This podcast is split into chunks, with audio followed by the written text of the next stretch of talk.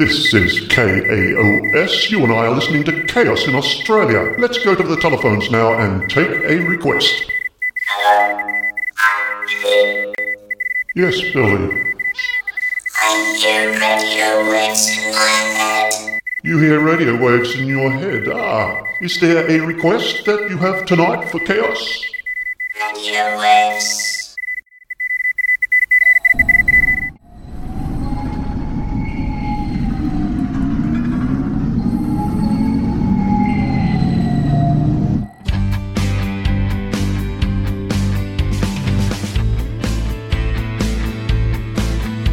The atmosphere is thin and cold.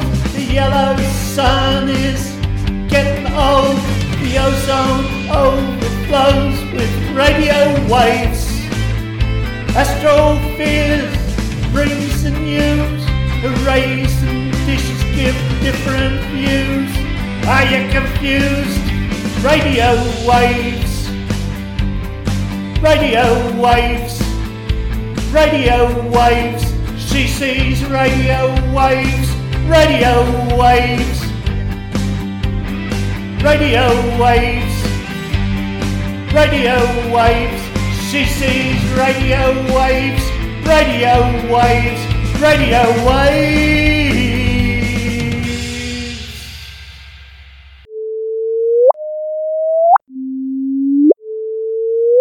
Hello, my name's Brendan O'Brien, and welcome to the Astrophiz podcast. The title of today's podcast is Radio Astronomy 101 The Many Colours of Light and What is an Electromagnetic Wave? Each session will have co presenters. We'll have a special guest from both the professional and amateur fields of radio astronomy. We'll have a news roundup, have a history and theory session from Nadezhda, and we'll talk to her very soon. To wrap up each show, we'll hear about what's up in the observable sky when we talk with Dr. Ian Musgrave of Astroblogger fame. So let's get stuck right into today's show.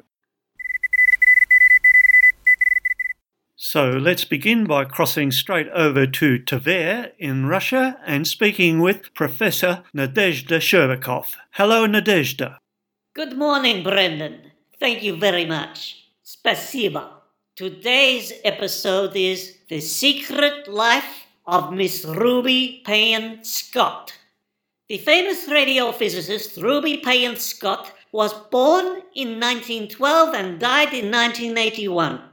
She was a pioneer radio physicist and a fearless advocate for equal pay and the rights of women in the workplace. And until recently, she was one of science's unsung heroines. At 16, Ruby won a scholarship to Sydney University, and in 1933 she graduated with first class honours in physics and mathematics, the third female physics graduate in the university's history. In 1930s and 40s in Australia, there were very few opportunities for female scientists like Ruby Payne Scott. However, the manpower shortage brought on by World War II gave Ruby her lucky break. In June 1941, she and Joan Freeman became the first women physicists to be employed by the Radio Physics Laboratory of the Council for Scientific and Industrial Research, the CSIR, at the University of Sydney, which later became the famous CSIRO. Their radar work was classified top secret and aimed to protect Australia's coastline using radars. Ruby and her colleagues jokingly said that they made their radars out of coat hangers and sticky tape, but I don't think it was too far from the truth. In those days, all women employed in the Australian public service were required to resign upon marriage. So, to keep her job, she kept her 1944 marriage to Bill Hall a secret from her employer. Then, after the war, her research group did some breakthrough research which Professor Sarah Maddison last week on our podcast called Blue Sky Research. Ruby's group made the first Sea Cliff radio wave interferometer. in which an antenna, which was actually a used World War II radar, and they observed the sun at sunrise while measuring the interference coming from the direct radiation from the sun and the reflected radiation from the sea. The group were able to demonstrate that sunspots emit strong radio waves, and Ruby herself discovered what we now know as type 1 and type 3 solar bursts. One of Ruby's team members, the famous Joseph Pawsey, put a name to their groundbreaking work radio astronomy, and we haven't looked back since. Their development of radio interferometry significantly improved the resolution of single radio telescopes, which in turn led to the construction of much more sophisticated radio telescopes even improving on the achievements of the iconic Grote Reber, who we described and discussed last week. Another most important discovery by Ruby and her team was the surface temperature of the Sun, previously thought to be only 6,000 degrees. They were able to accurately measure that the temperature of the Sun's corona was well over a million degrees centigrade.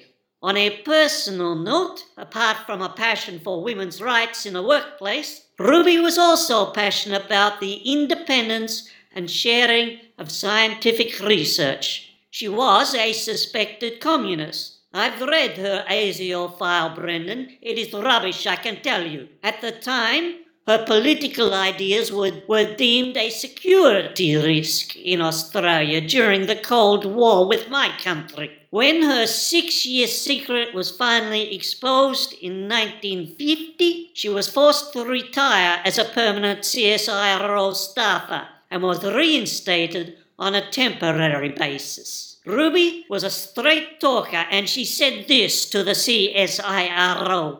The present procedure with regard to married women is ridiculous and can lead to ridiculous results. Well said, Ruby. In July 1951, with the birth of her first child imminent, Ruby was forced to leave the CSIRO and her research career was over. For the next 10 years, she devoted herself to raising her two children. Then later, Ruby took up a post as a science teacher. Ruby Payne Scott died on 25 May 1981. Her achievements are remembered in the CSIRO's Payne Scott Award and the modern radio astronomy community will be forever in her debt.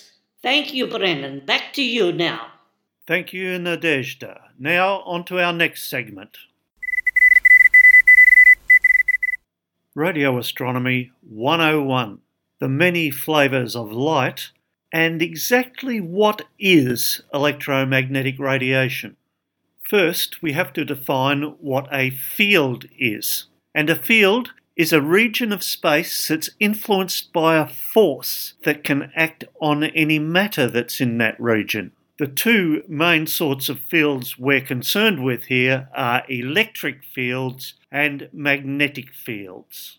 Electromagnetic radiation consists of electromagnetic waves, and what these are is they're synchronized waves of electric and magnetic fields that travel at the speed of light through a vacuum or through space. And these two types of waves, the electric wave and the magnetic wave, act in phase with each other. That means when one is at a maximum, the other one is also is at a maximum. And they're at 90 degrees to each other in space. Now, because it's often difficult to visualize such a description, I'll send you now to tinyurl.com forward slash astrophyswave, all one word, all lowercase. Now, this is a quite lovely simulation. It's HTML5, so it will play on any device, and it's from edumediasciences.com, and it's very nice. You can change the frequency, you can change the wavelength, and see how that changes the nature of the wave that's travelling.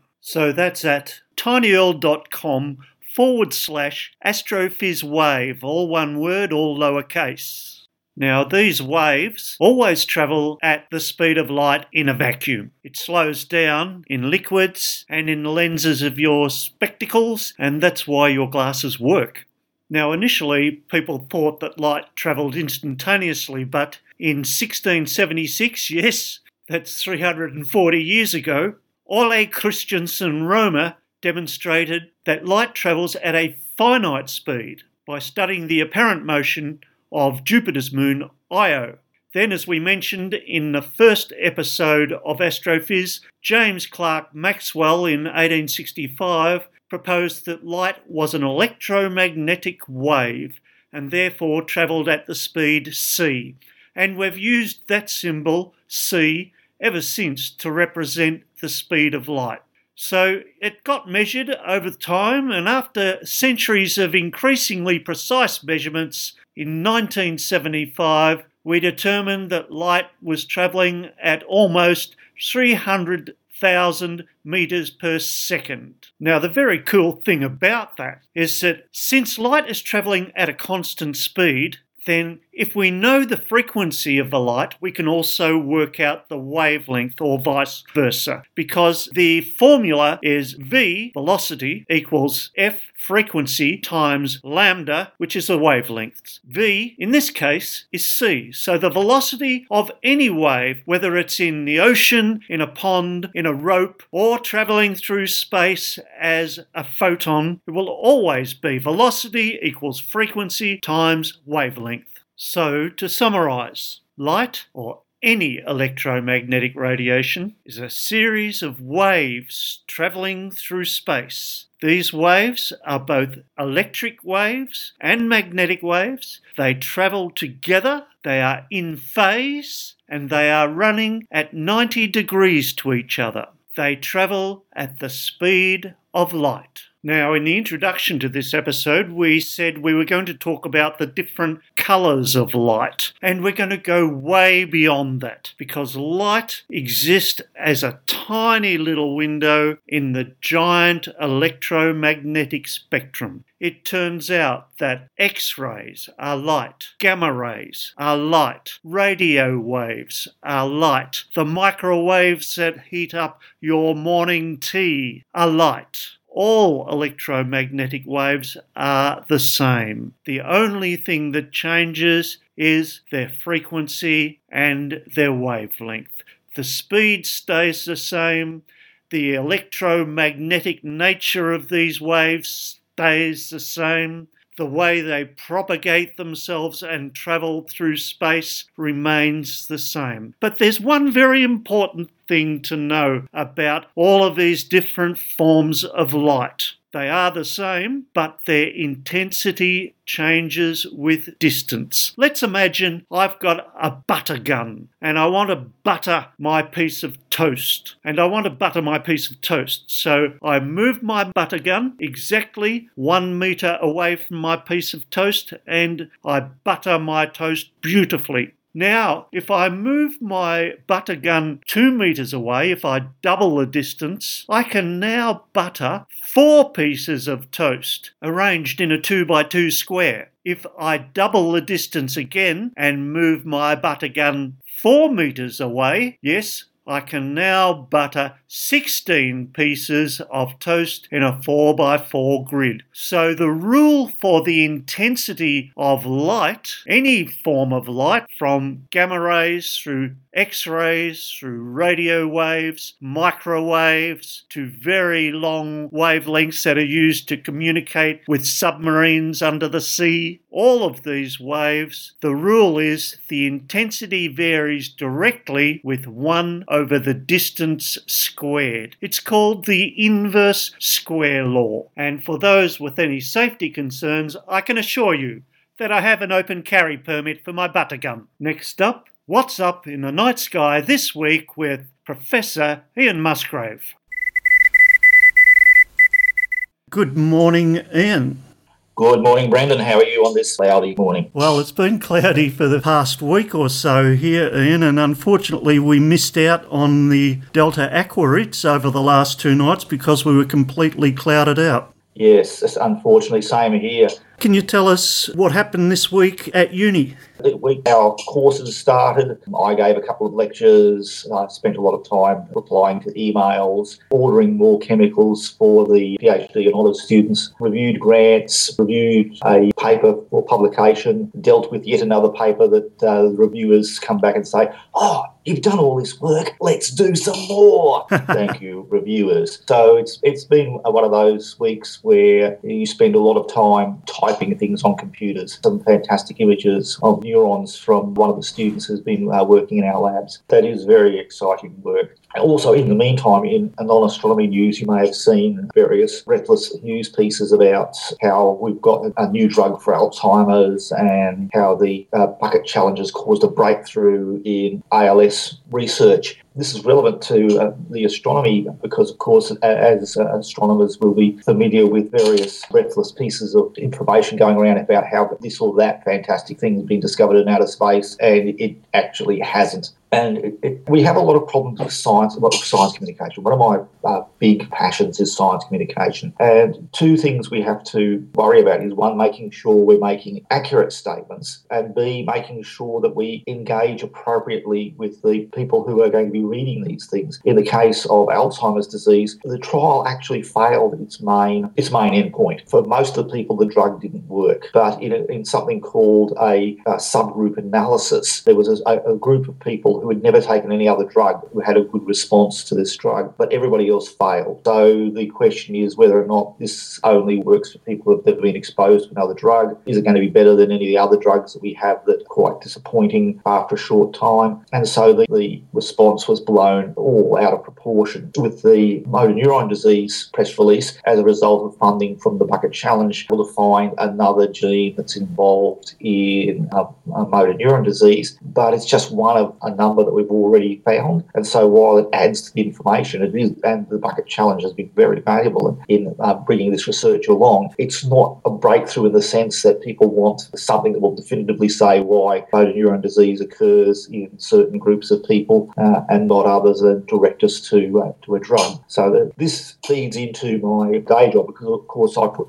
part of my research, I put chemicals onto dying nerve cells in dishes and try and uh, make them uh, live again or stop them dying. And even if I find something that works really, really well, the step from going from that to treating the disease is a very long road indeed, and I would be very remiss if I said extract of bees are likely cure for cancer.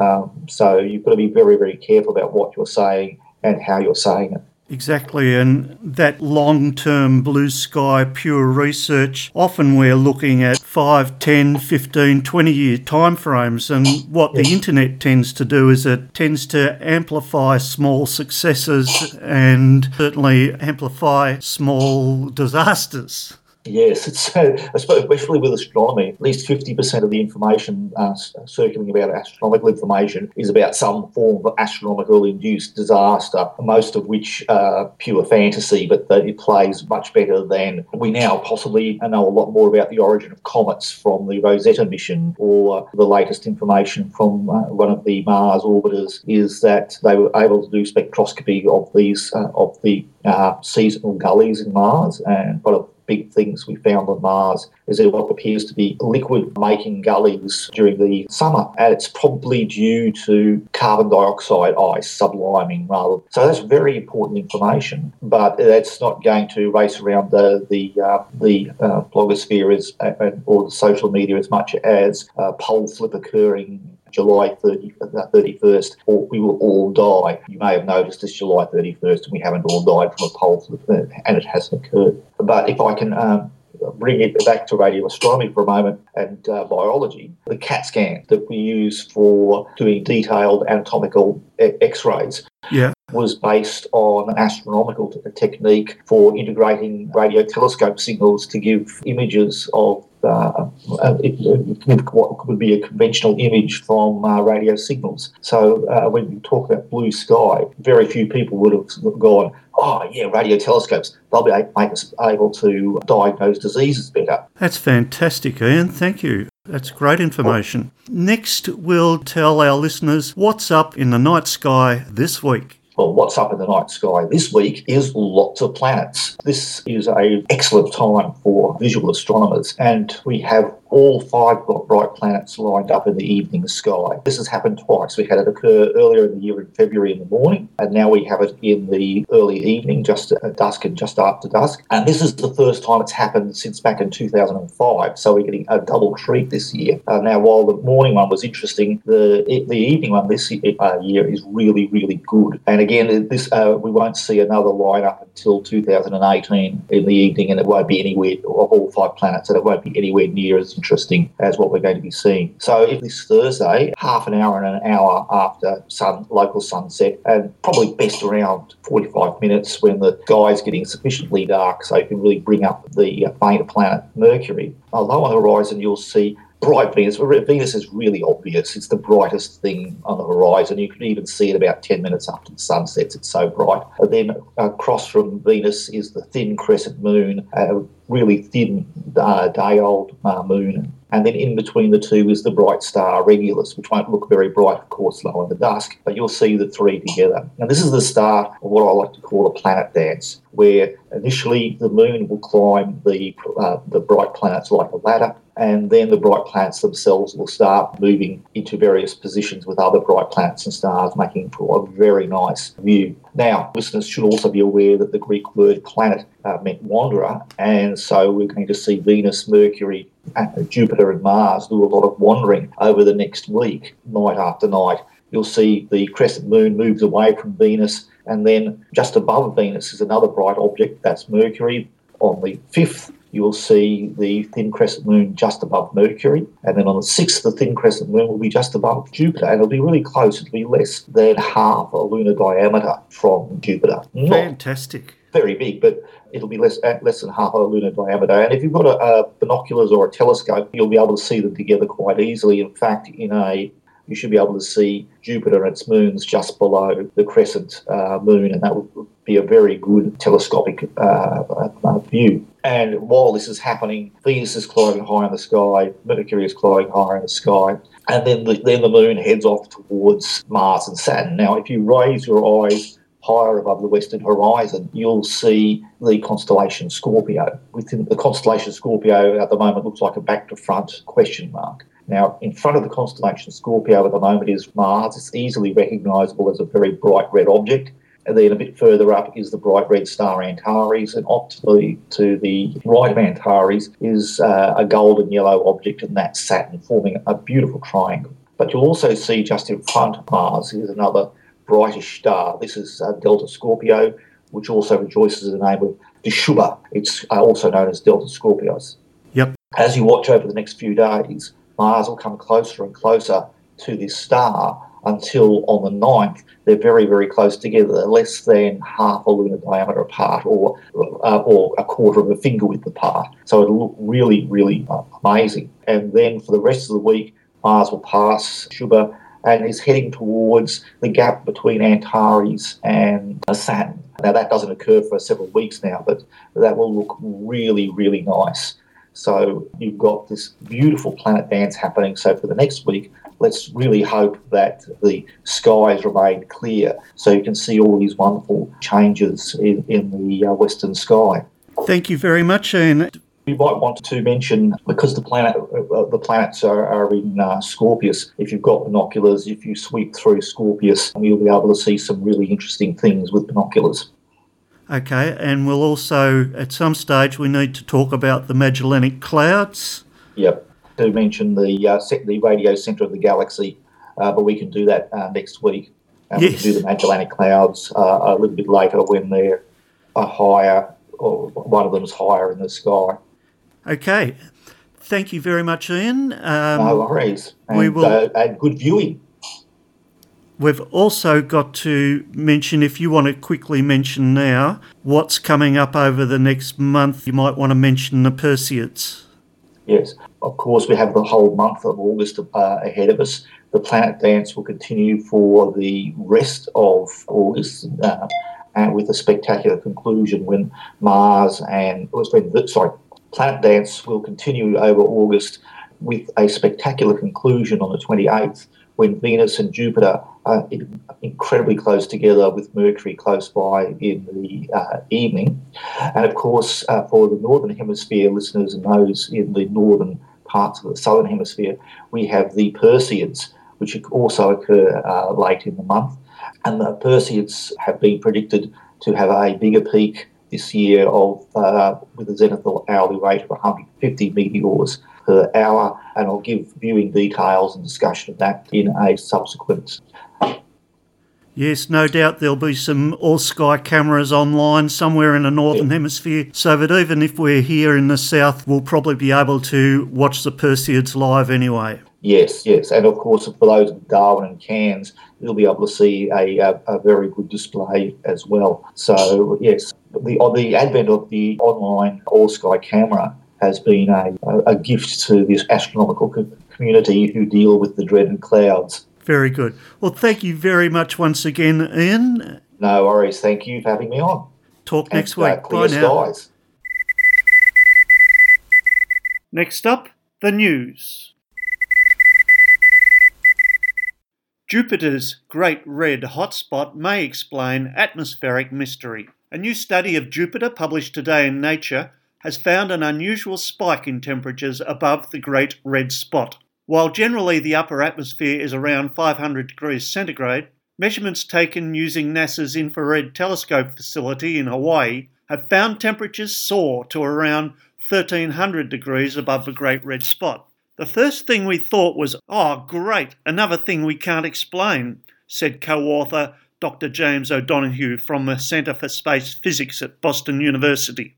But after a process of elimination, Dr. O'Donoghue and colleagues concluded the upper atmosphere above the Great Red Spot was being heated from below by turbulence. The Great Red Spot is a storm two to three times the size of Earth, with winds that tear around at 480 kilometres an hour in an anti clockwise direction. The surrounding atmosphere, by contrast, moves in the opposite direction. If you're stirring a cup of tea to the right continuously so it's got its own flow, but then you stir it the other way, you get a lot of sloshing around. And that's basically what the Great Red Spot is doing in the atmosphere, Dr. O'Donoghue said. He and colleagues said shear created between the storm winds and the atmosphere would create huge amounts of turbulence in the form of gravity waves and acoustic or sound waves, which vibrate molecules in the air and heat them up. NASA's Juno spacecraft, which arrived in orbit around Jupiter on July 4, may also help scientists piece together the puzzle of Jupiter's atmosphere by providing data on what is happening beneath the clouds. That was taken from abc.net.au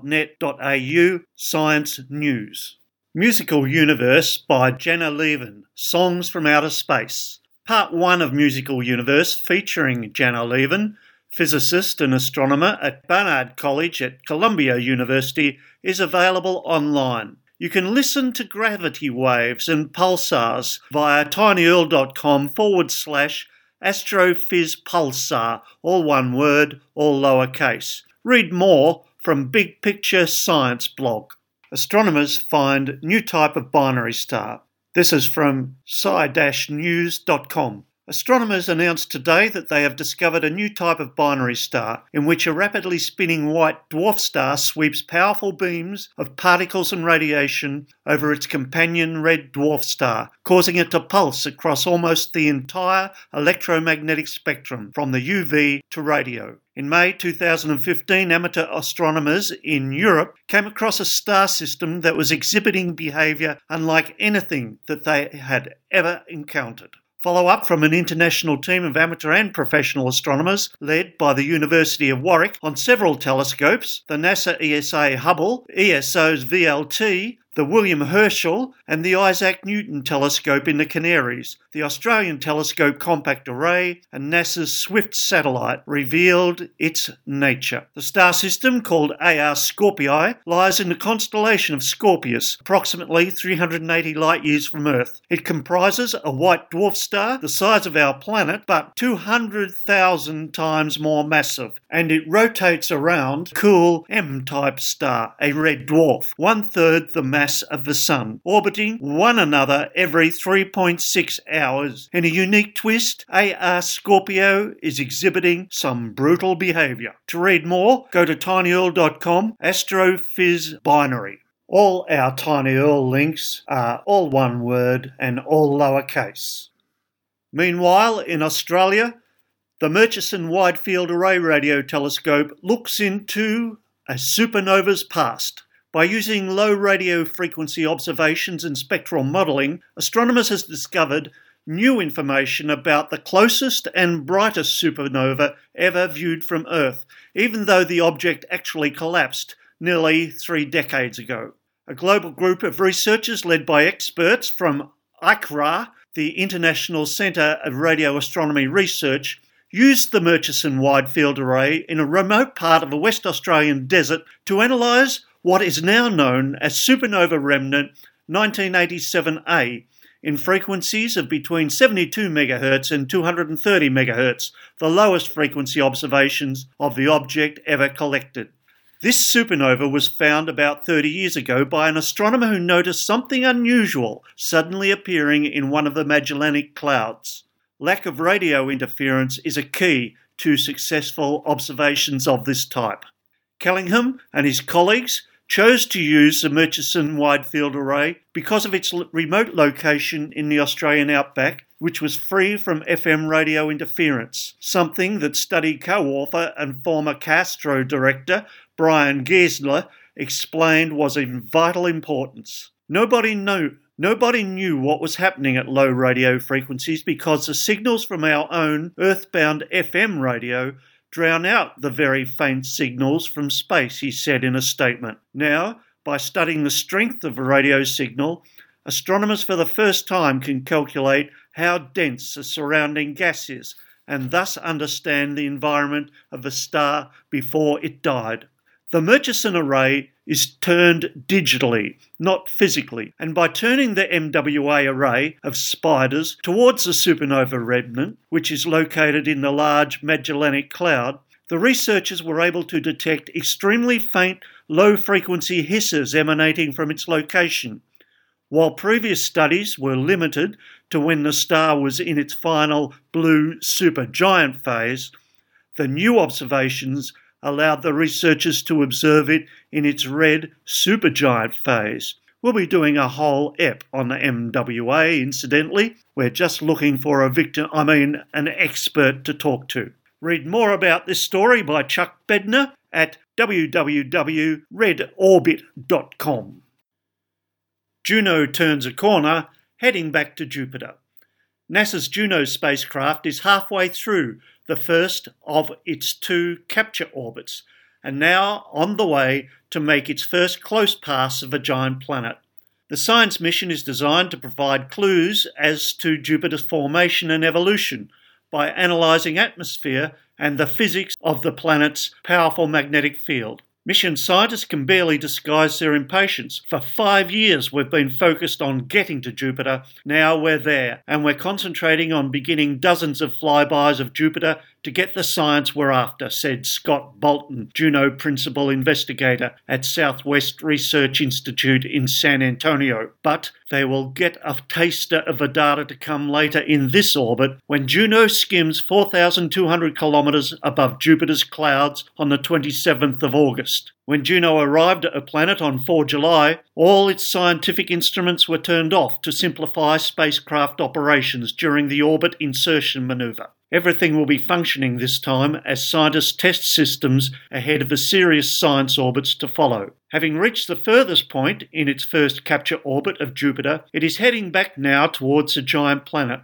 this time with all its scientific instruments operational. This is the first of two long orbits the spacecraft is making after travelling five years from Earth. Each long orbit takes nearly two months, but after that, Juno will fire its engines again to enter the much shorter science orbits. Read Bill Condie's full report on Juno in cosmosmagazine.com. Radio astronomy reveals the brightest thing in our universe. In 1959, a rather unusual radio source was heard coming from a star, the only issue being that it wasn't a star. The reason was that its spectrum didn't match with the regular spectrum a star normally shows. Radio, infrared, and optical light was being emitted from a large scale jet. These large scale jets were observed and found to be peculiar in nature. These large scale jets were observed and found to be peculiar in nature. as they can only be emitted by a jet of charged particles moving at relativistic speeds, that is, near the speed of light. The object 3C273 has been studied in detail by Kitt Peak National Observatory and it shows a huge jet coming from this object. The object 3C273 was at a staggering distance of 2 billion light years away. To give you a comparison, our nearest neighbouring galaxy, the Andromeda Galaxy, is just 1.7 million light years away from us. To give out a power output of about 10 to the power of 40 watts from such an astounding distant meant just one thing. This is one of the brightest objects in the universe. Quasar 3C273 looks staggeringly beautiful when viewed through the VLBI radio telescope system, giving us insights into the massive black hole at its center and the cloud of intense light spurting out from a disk of particles moving almost at the speed of light. You can read more from Paris Gopani at universediary.wordpress.com. And to finish up, as mentioned by Dr. Ian Musgrave earlier in the show, the Perseids are coming up here in August, especially for our Northern Hemisphere listeners. Now, even if it's cloudy and you can't get outside at night, you can still listen to the Perseid meteor shower using a simple FM radio setup. To find out how to do it, go to tinyurl.com forward slash astrophiz meteor. And that's from skycan.ca. Good night, all. We'll see you next week. Radio Wave!